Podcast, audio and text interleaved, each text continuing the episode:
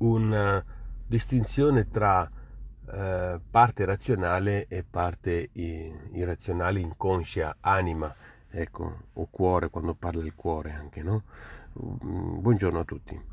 Oggi voglio fare questa particolare attenzione, questa osservazione dove eh, noi ci troviamo tutte le volte che andiamo a prendere una decisione una, una situazione dove eh, porre un focus che mi piace poterlo fare oggi.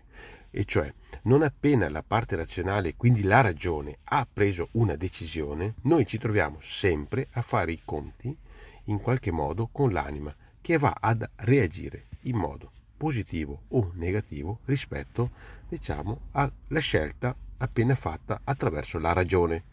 Quindi abbiamo assolutamente queste due situazioni, la ragione e l'anima.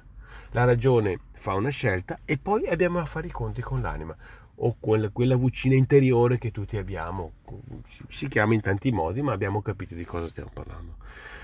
E allora voglio fare questa attenzione. Noi quando prendiamo una decisione attraverso la, la parte, diciamo, con la ragione, che non è proprio quella giusta, eh, abbiamo una vaga sensazione di disagio interiore. C'è poco da fare. Arriva questa vaga sensazione di disagio e la dobbiamo ascoltare. L'invito è di ascoltare perché quella è la parte vera. Quando noi prendiamo una decisione sbagliata, arriva questa vaga, diciamo, sensazione di disagio. Facciamoci attenzione, facciamo, facciamoci caso, lo sappiamo, e diamogli ascolto a questa vaga sensazione di disagio, perché è la verità quindi quando l'anima ci dice di no, ecco, quando l'anima ci dice di no eh, e la ragione ci dice di sì, cosa facciamo? Eh, l'invito è eh, rinunciamo, rinunciamo decisamente se è fattibile in qualche modo, perché questa è la verità. L'anima ha sempre ragione.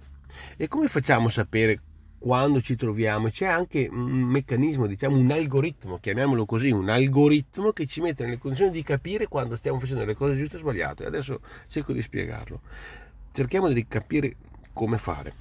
E quindi ricordiamoci bene che potrebbe essere, ed è giusto questo algoritmo, che corrisponde a questa certezza. Cioè, quando l'anima e quindi quando questa vocina interiore dice di sì, certamente non abbiamo alcun bisogno di convincerci. Esattamente vale anche per l'opposto. Grazie e buongiorno.